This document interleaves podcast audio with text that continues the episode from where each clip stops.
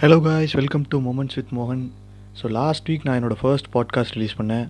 And you guys have been nice to me thank you so much for all your love and support and I need all your love and support more and more இன்றைக்கி நம்ம என்ன பார்க்க போகிறோன்னா last week மாதிரி இன்றைக்கி ஒரு சின்ன ஒரு ஸ்டோரி மாதிரியோ ஒரு ஜேர்னி மாதிரியே போகலாம் ஸோ இந்த ஸ்டோரியில் நல்லா லிசன் பண்ணுங்கள் ஒரு பையன் தான் தான் கூட வந்து ஒரு தங்கச்சி ஒரு தம்பி இருக்கான். ஒரு குக்கிராமத்தில் பிறந்து வளர்கிறான் டென்த் ஸ்டாண்டர்ட் முடிக்கிறான் டிப்ளமோ முடிக்கிறான். அதுக்கப்புறம் அவன் இருக்கிற சரௌண்டிங்கை பார்க்குறான். இன்னமும் நம்ம சமுதாயம் முன்னேறாமல் இருக்குது. இங்கேயே இருந்தால் நம்ம லைஃபு மேலே போகுமான்னு தெரில நம்ம ஏதாவது ரிஸ்க் எடுக்கணும் அப்படின்னு முடிவு பண்ணுறான் டக்குன்னு யோசிக்காமல் தமிழ்நாட்டிலேருந்து நார்த் இந்தியாவில் இருக்கிற மும்பைக்கு ட்ரெயின் ஏறி போயிடுறான். மும்பை வந்து இந்தியாவிலேயே அதிக பாப்புலேஷன் இருக்கிற ஸ்டேட் அண்ட் அந்த அந்த ஊருக்கு போயிட்டிங்கன்னா நீங்கள் பேசிக்காக உங்களுக்கு மராட்டி குஜராத்தி ஹிந்தி. இந்த மூணு லாங்குவேஜ் இல்லாமல் பிழைக்கவே முடியாது. அந்த ஊருக்கு ஒரு பத்தொம்போது வயசில் போயிருக்கான். மூணு லாங்குவேஜ் தெரியாது மொழி தெரியாது மக்கள் புதுசு எல்லாருமே புதுசு. அங்கே போய் எப்படியோ ஒரு தட்டு தட்டு மாதிரி ஒரு டீ கடையில் டீ கிளாஸ் கழுவுற வேலை வாங்குகிறான் அங்கே வேலை செய்கிறான் அங்கே சம்பாதிக்கிறான். அந்த ஊர்லேயே பழகுறான். அந்த மக்களுக்கே மக்களோட வாழ்க்கைக்கே அவனும் அவனோட வாழ்க்கை முறையை மாற்றிக்கிறான் அப்படியே கொஞ்சம் கொஞ்சமாக அந்த ஊர்லேயே பழகி அந்த ஊரோட மொழியை கற்றுக்கிறான் திரும்பி நான் தான் பிறந்த ஊருக்கே திரும்பி வரான். அவங்க அப்பா அம்மா கிட்ட சா தான் சம்பாரித்த பணத்தை கொடுக்குறான். சொல்கிறான் நம்ம இப்படி இருந்தால் இந்த சமுதாயம் முன்னேறாது. நம்மளோட சமூகத்தையும் முன்னேற்றணும் அப்படின்னு. தான் ஊரில் தான் சொந்தக்காரங்க பசங்க தன்னோட அப் அங்காளி பங்காளி பசங்க படிக்கிறதுக்கு பணம் கொடுத்து உதவுறான். படிக்க வைங்க மேலே மேலே கொண்டு வாங்க உங்களோட பசங்களை. நம்ம சமுதாயத்தை இப்படியே விட்டுறாதீங்க அப்படின்னு சொல்கிறான் அண்ட் அவனுக்கு கல்யாண வயசாகுது கல்யாணம் பண்ணுறதுக்கு நம்ம ஊரில் யாரும் பொண்ணு கொடுக்க மாட்டேன்றாங்க. கேட்டால் ஐயோ அவர் நார்த் இந்தியாவில் போயிருக்காருங்க. அவர்கிட்ட அவருக்கெலாம் யார் பொண்ணு கொடுப்பா? அவ்வளோ தூரம்லாம் எங்கள் பொண்ணை அனுப்பி வைக்க முடியாது அப்படின்ட்டாங்க அதனால் அது ஒரு அந்த விஷயம் கொஞ்சம் தள்ளி போகுது. எப்படியோ சம்பவம் கொஞ்ச நாள் கழித்து அவனுக்கு ஒரு நல்ல பொண்ணு கிடச்சி கல்யாணம் பண்ணிக்கிறான். அதுக்கப்புறம் அவன் தனக்குன்னு ரெண்டு குழந்தைங்க பிறகுது.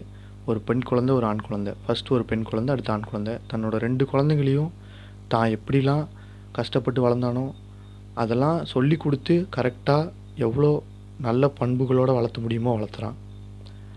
அதுக்கப்புறம் அவங்க ரெண்டு குழந்தைங்களும் வளர்ந்து பெருசாகி அவங்களும் நார்த் இந்தியாவிலேயே செட்டில் ஆகிற மாதிரி பெரிய ஆள் ஆகிட்டாங்க அண்ட் அவங்களுக்குன்னு ஒரு கல்யாணம் நடக்குது. அவங்களோட பெரிய பொண்ணுக்கு ஒரு கல்யாணம் நடக்குது. தான் சின்ன பையனை வந்து எப்படியோ படிக்க வச்சு ஒரு பேங்க்கில் நல்ல போஸ்டிங் வாங்கி கொடுத்துட்டாரு.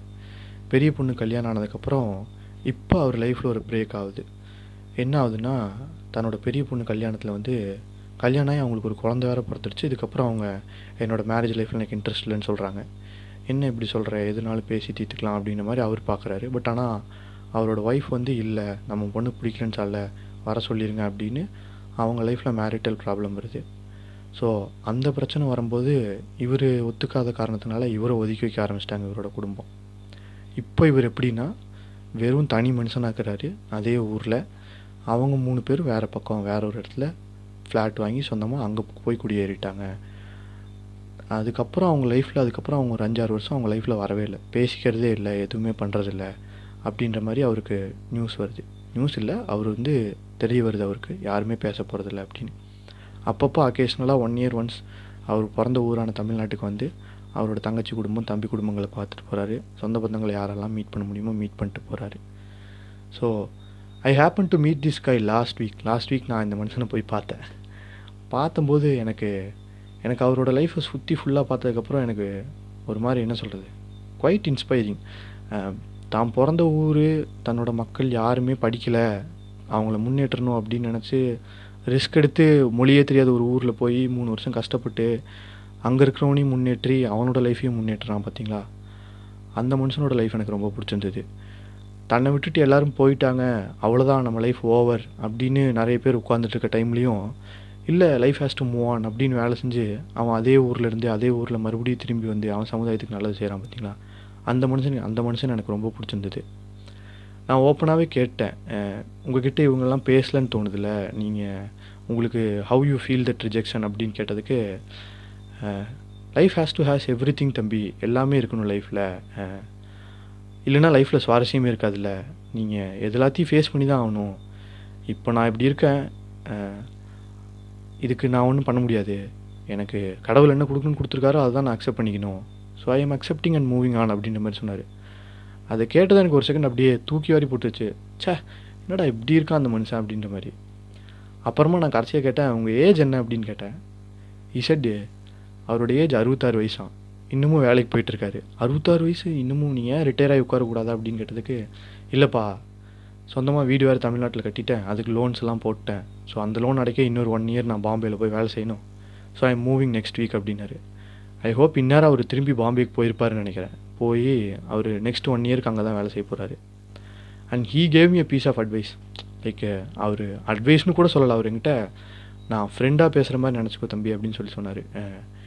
நீங்கள் யங்ஸ்டர்ஸு உங்கள் ஏஜ் அரௌண்ட் டுவெண்ட்டி இருக்கும். நீ டிகிரி முடிக்க போகிற முடிச்சுட்டு அடுத்து வேலைக்கு போகலான்ட்டு இருக்க. So keeping the situation in mind நீ ஒர்க் பண்ணு. வெளியூர் போ எங்கே வேணால் போய்க்கோ. பட் வெளிநாடு போகிறதுக்கு கொஞ்சம் யோசி. நம்ம கண்ட்ரியில் செகண்ட் வேவ் வந்து next year I'm saying twenty twenty one மேல வந்து அட்டாக் ஆகுன்ற மாதிரி சொல்கிறாங்கன்னு சொன்னார். அப்போ தான் எனக்கு ரியலைஸ் ஆச்சு நம்ம கண்ட்ரியில் இன்னும் கோவிட் நைன்டீன் இருக்குது அப்படிங்கிறதே. நானும் வந்து அவ்வளோதான் எல்லாம் நார்மல் ஆயிடுச்சு அப்படின்னு. But I realise something that life is back but not normal அதுதான் உண்மை. இந்த மனுஷனோட ஃபுல் ஸ்டோரி கேட்டதுக்கப்புறம் ஐ பீன் இன்ஸ்பைர்டு லாட் எனக்கு நிறைய இன்ஸ்பிரேஷன் இருந்துச்சு. நீங்கள் யோசிச்சு பாருங்களேன் உங்களை இந்த இடத்துல வச்சு பாருங்களேன். ஒரு பத்தொம்பது வயசில் நீங்கள் ஒரு ஐடிஐ முடிக்கிறீங்க. முடிச்சுட்டு என்னை சுற்றி யாருமே உருப்பிடாமல் இருக்கிறாங்க. எல்லாத்தையும் நான் மாற்றணும் அப்படின்னு நினச்சி நீங்கள் டக்குன்னு ஓடி இருப்பீங்களா கண்டிப்பாக நம்ம போயிருக்கவே மாட்டோம். நம்ம வந்து நம்ம அடுத்து நம்மளை என்ன பண்ணிக்கலாம்? செல்ஃப் இம்ப்ரூவ்மெண்ட்டுக்கு தான் ஒர்க் பண்ணியிருப்போம். எல்லாரையும் நான் முன்னேற்றேன் பாடுறா அப்படின்னு போகிறோம் பார்த்தீங்களா அந்த ஸ்டீரியோ டைப் உடைக்கிறதுல தான் நம்மளோட லைஃபே மாறுதுன்னு நான் நினைக்கிறேன்.